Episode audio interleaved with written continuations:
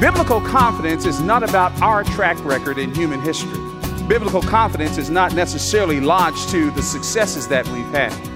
Biblical confidence has to do with God's intervention in our lives, the vertical, how God has done things in our lives. Welcome to Living a Legacy, featuring the Bible teaching ministry of Crawford Loritts. Crawford is leading us through a series titled Rock Solid Confidence.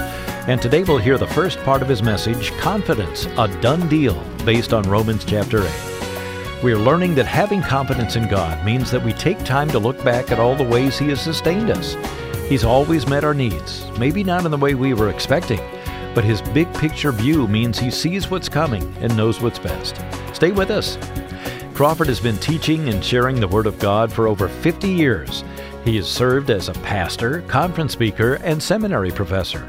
His books include Leadership as an Identity, Unshaken, and Your Marriage Today and Tomorrow. Crawford now serves as founder and director of a Christian leadership mentoring program called Beyond Our Generation.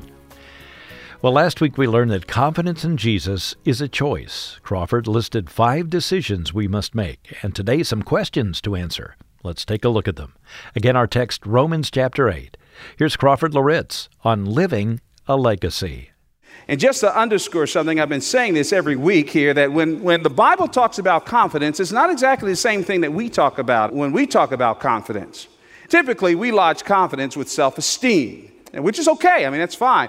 In other words, we try to raise our kids and give them a catalog of the successful experiences so that when they're in, t- in adverse circumstances, they can look back on their track record, see the successful experiences that they've had, and that will build their confidence to keep them moving. But that's not what the Bible means when it talks about confidence. Biblical confidence is not about our track record in human history. Biblical confidence is not necessarily lodged to the successes that we've had. Biblical confidence has to do with God's uh, intervention in our lives. It has to do with the vertical, how God has done things in our lives. It's not a statement about our competencies, it's not a statement about what we've accomplished, although that's not necessarily wrong but it's a statement about what God has done. And so, in the first message, when I went to the, the uh, Romans chapter 4 and talked about the faith of Abraham, I defined confidence, biblical confidence, as an enduring faith. An enduring faith. And not looking back and being comfortable in my track record, but remembering what God has done in and through our lives. You see, this gives all of us hope so you don't get down on yourself because you've had a string of things that don't look like they're very successful. Confidence has nothing to do with your pedigree, has nothing to do with your background, has nothing to do with your position on the organizational chart, has nothing to do with where you live, has nothing to do with what you drive, has nothing to do with your degrees, has nothing to do with that. It has everything to do with the faithfulness of God. And I really want us to get that. I want us to get that. It is a, it is a God centered, Godward reality. And that's what biblical confidence is all about. Well, this message, I've entitled it uh, Confidence, colon, a done deal. A done deal. Now, if you've been around sports, you may have heard this statement. They don't use it too much anymore. They used to use this statement. How many of you ever heard the expression, oh, it's a walkover? Walkover. It, it, it means like there's no competition. It means it's a done deal. Uh, shoe in. Uh, it, it, it, means, it means that, you know, they're either disqualified or they're woefully inadequate, your competition, and you just might as well write it down as a W. It's, it's, it's a shoe in. It's used in uh, athletics, it's also been used in political campaigns. You know, I did a little research and figured that there are two presidential elections uh, where the presidents were elected unopposed. The first one doesn't surprise you, It was George Washington in uh, 1789 and uh, 1792, he ran uncontested for president. Well, kind of understand that. I guess the guy's saying, yo, dude, you going to run against George? I ain't running against George. hey, it's yours, baby. It's academic. And the next one was 1820, James Monroe. He also ran unopposed. Oh, what, what are you trying to say? What I'm trying to say is that they had too much going for them. Now, you need to hear that they had too much going for them. In Romans chapter 8, this incredible text of Scripture, the Apostle Paul, I am convinced, is celebrating in a compressed way everything he has said in the previous seven and a half chapters of the book of Romans. It is compressed. And it's, it's, it's, like, it's like a great symphony that ends with a grand crescendo where it summarizes the themes of the piece of music and it comes together. And you just want to stand to your feet. And that's what he does here in Romans chapter 8, beginning at verse 31 to the end. And let me read this to you. The Apostle Paul says, What then shall we say to these things? If God is for us, who can be against us? He who did not spare his own son, but gave him up for us all, how will he not also with him graciously or freely give us all things? Who shall bring any charge against God's elect? It is God who justifies. Who is to condemn? Christ Jesus is the one who died, more than that, who was raised, who is at the right hand of God, who indeed is interceding for us. Who shall separate us from the love of Christ? Shall tribulation or distress or persecution or famine or nakedness or danger or sword? As it is written, For your sake we are being killed all the day long. We are regarded as sheep to be slaughtered. Knowing all these things, we are more than conquerors through him who loved us. For I am sure that neither death, nor life, nor angels, nor rulers, nor things present, nor things to come, nor powers, nor height, nor depth, nor anything else in all creation will be able to separate us from the love of God in Christ Jesus our Lord. Now, one of the dangers in doing a message like this is that you can sound terribly superficial.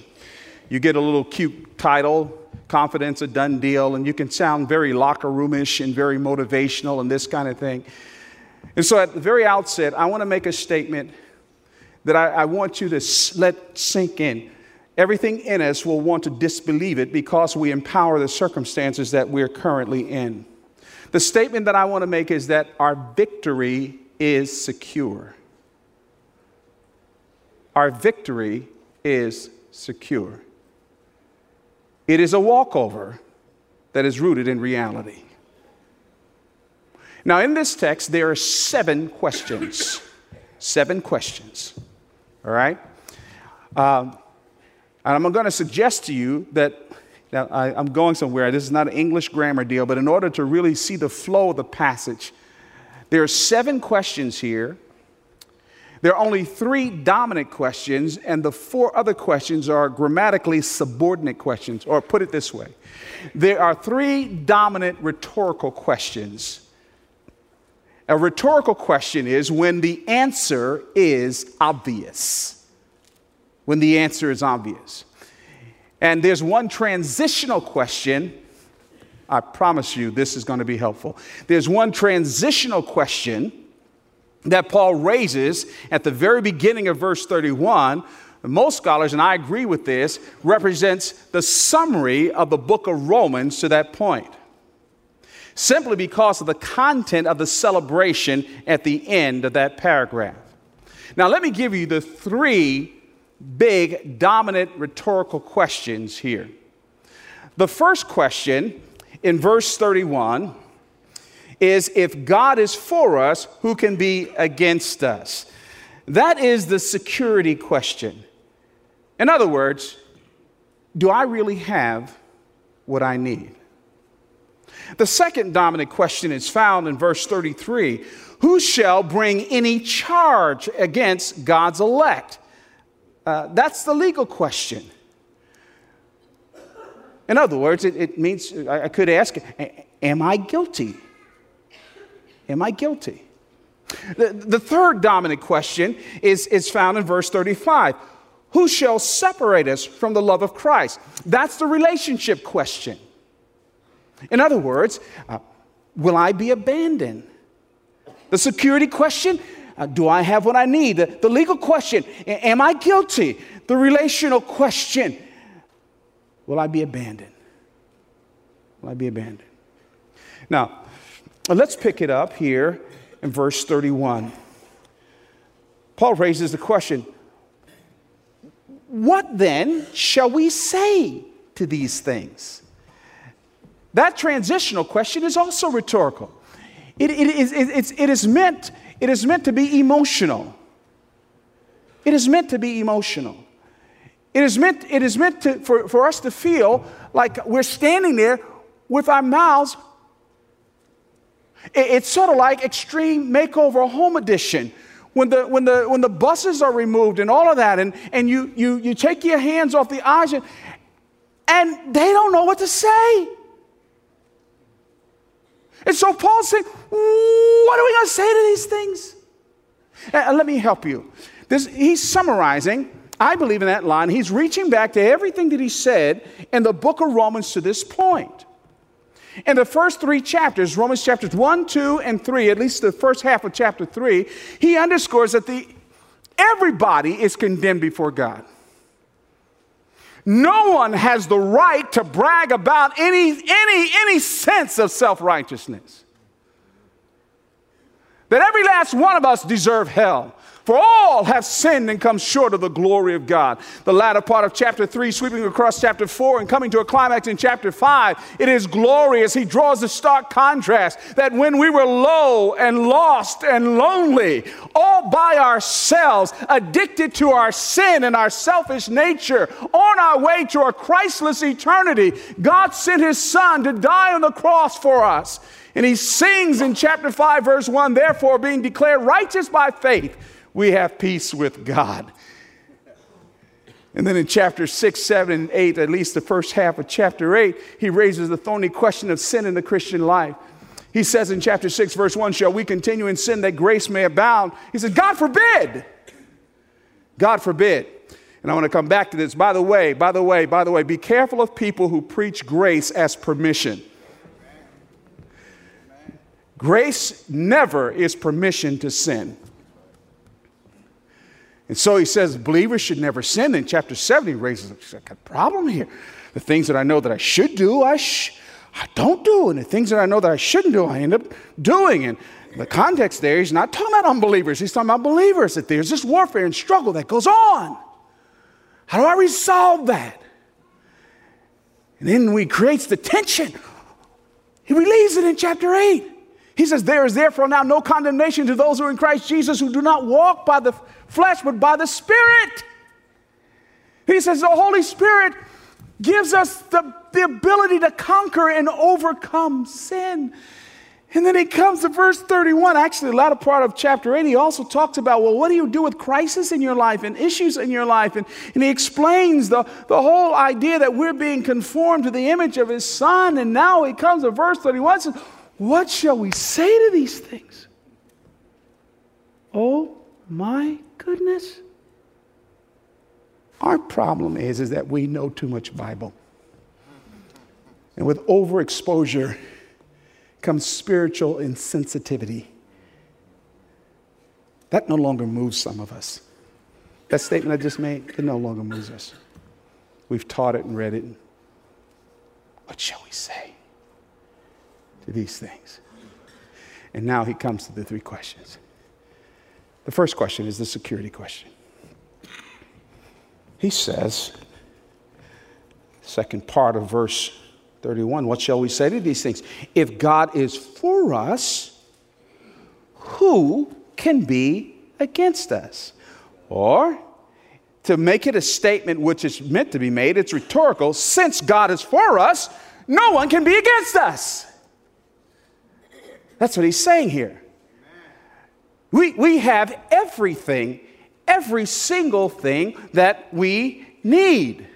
Not necessarily that we want, and this defies our circumstances. And please, please, I want to beg of you can you take your eyes? Some of you here are struggling and you're hurting, and it's hard for you to hear what I have to say today. I have been praying since early this morning that God will give you the ability to take your eyes off of where you are right now and hear with fresh ears and see with clear eyes. Fresh ears and clear eyes what God is saying. This is remarkable.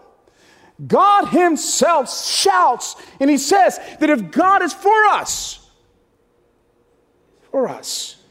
God is for us. The self existent, sovereign creator is for us. Self existent, meaning he needs no support. He needs no encouragement. He needs no resources.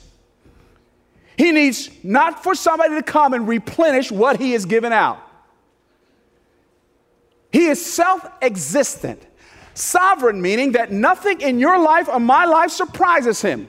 He knows what I did, why I did it, who I did it to, what's going to happen, how that's going to feed into his grand scheme, how he's going to turn evil into good, how he's going to hit a straight lick with a crooked stick, how he's going to pull all this stuff out. God is for us. And you've got to believe that today. You got to believe that in your inner soul, not just intellectually, that no matter what you have done, no matter what has happened in your life, no matter where you are, no matter what rut you're stuck in, God is for you. God is for you. And our problems with spiritual advance is not that God doesn't want us to advance, it's simply that we keep empowering our circumstances and allowing them to hold us back. God didn't say that He was against you. You said that God is against you because what you wanted, He didn't do. But God is for you. And that is buttressed by reasoning. What do you mean by that? Well, look at, look at verse 32. Listen to how he reasons this. He says, Listen, listen, pay attention. I wrote this letter, and by the way, there weren't chapter divisions in the letter. This was like one letter. He said, I, I told you early on this letter how Jesus stepped into our existence and what he did on the cross and how he died for us and, and all this. And he said, Well, let me, let, me, let me just summarize what I just said. God is for us. He's, he's proven his commitment. Verse 32 says, He who did not spare his own son, but gave him up for us all, how will he not also with him graciously give us all things? What, what, what he's saying here is this you, you, you honestly believe that I don't care about what you're going through? Do you know what I did for you? Do you get that? Do you honestly get what I did? He uses a word, God who spared not. That word spared, uh, it, it, could have been translated, I almost wish they would use the, the other, it could have been translated, uh, did not withhold. It is the idea of something that is of extraordinary value. God who did not withhold his son. The parallel in the Old Testament is Genesis 22, verse 12, when, when, when, when Abraham's offering up his son Isaac, and the knife is being raised, and God says, Stop, for now I know you have not spared, or the, the, the Greek Septuagint says, You have not withheld your only son. Crawford, no matter what has happened to you, you honestly believe that I'm not for you? Do, do you honestly believe? you honestly believe that I won't give you what you need? In other words, if I didn't hold back my son, why should I nickel and dime you to death now? Isn't that proof enough that I want to give you everything that you need? Yo, it, it, it's kind of like you go to this jeweler and you see this extraordinarily huge rock. I mean, this big, cataract giving diamond. You know what I'm saying? Burn your irises. I mean, it is amazing. And the jeweler gives it to you. It would be like him giving you that extraordinary diamond and then refusing you to give it a case to take it home in. That's what the verse says.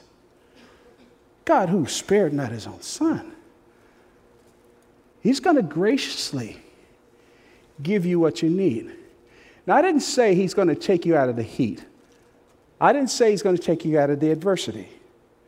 I didn't say that. This verse does not teach that.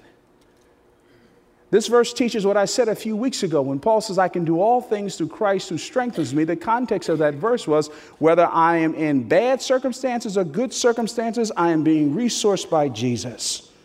And He's giving you what you need. Uh, that's the security question.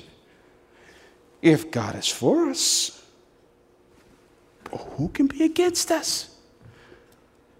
Will I have what I need? You kidding me? You get more than you need.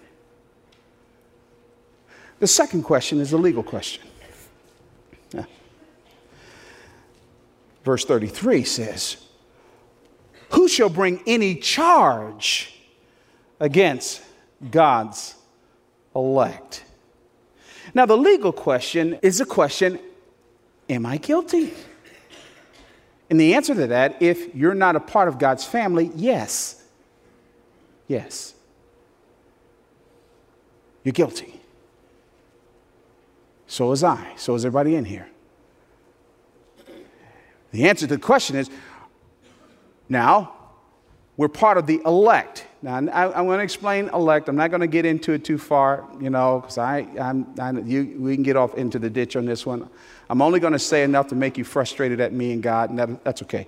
Um, the word elect translated elect, is a Greek word that simply means chosen ones. Are you saying that God chooses people? Uh huh. Absolutely. The Bible teaches that. Well, are you saying that God chooses people to go to hell? No, you just said that. The Bible didn't say that. Well, what about faith? Isn't faith all I need to know Christ? Absolutely. Well, wait a minute. Didn't you say God chose me? Yes. Well, how do you reconcile the two? Here's where a problem is you don't you accept it. And the point of the passage here is not, Paul's not trying to drive into the whole doctrine of election. He does that earlier on in the passage, and he does that elsewhere. I think that the, the tenor of the text here is that he wants us to understand that we're part of God's family. And it's like the, the idea is do you think, do you think that God who is for us is going to let anybody bring a charge against what belongs to him? That's the point. No, no, no, that's not going to happen. Crawford Loritts, our speaker here on Living a Legacy, with the first half of the message Confidence, a Done Deal. We are looking at seven questions to consider from Romans chapter 8. The first two questions are If God is for us, who can be against us? And who shall bring any charge against God's elect? We'll get to the remaining five questions next week. This is all part of Crawford's series, Rock Solid Confidence, and the series will conclude next week. If you missed out on some of today's broadcast or any of the messages in the series, catch them all on our website, livingalegacy.org, livingalegacy.org. Look for the link Past Programs. Living a Legacy can also be found on many podcast sites. If today's message was helpful, take just a few moments to let us know. We are encouraged when we know God is using the broadcast in your life. Simply write to legacy at moody.edu, legacy at moody.edu, and be sure to tell us how you listen to the program on radio or online. I'm Bill Davis. Thanks for being with us today. This program is a production of Moody Radio, a ministry of Moody Bible Institute.